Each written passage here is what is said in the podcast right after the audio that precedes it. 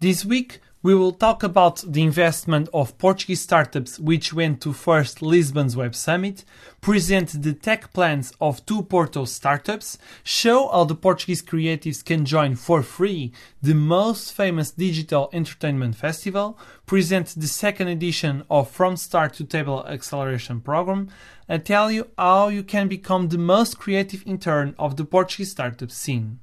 I'm Diogo and welcome to Series A Portugal, the podcast about the Portuguese startup ecosystem.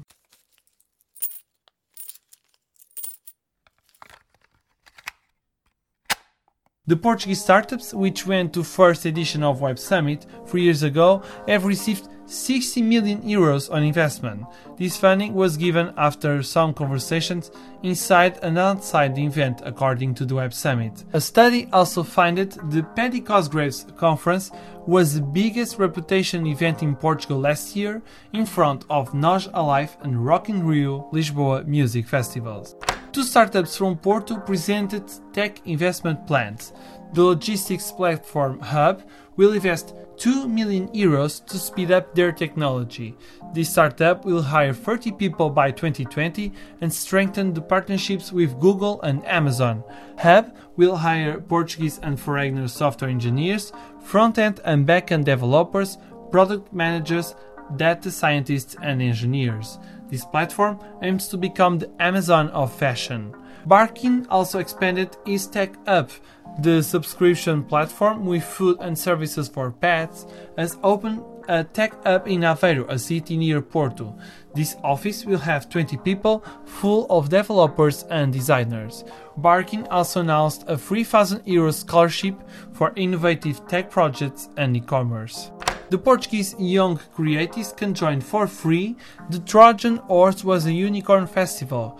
Creatives from 18 to 25 years will build stories for the digital world with the topic The Story Behind the Artist. The best contestants of the THU Talent League will have a free ticket to the digital entertainment event held in Malta at the end of September. Artworks will be judged by Marc Simonetti, the Game of Thrones illustrator, and Shuzo Shiota, president and CEO of Polygon Pictures.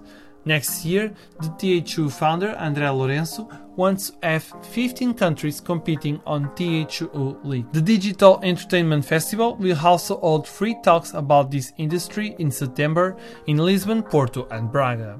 The acceleration program From Start to Table is back the Startup Lisboa and the Turismo de Portugal competition is open for applying and have 30,000 euros prizes. This competition will have three topics this year new restaurant concepts, innovative food and beverage products, and technology for restaurants. Each category will have 10,000 euros prize.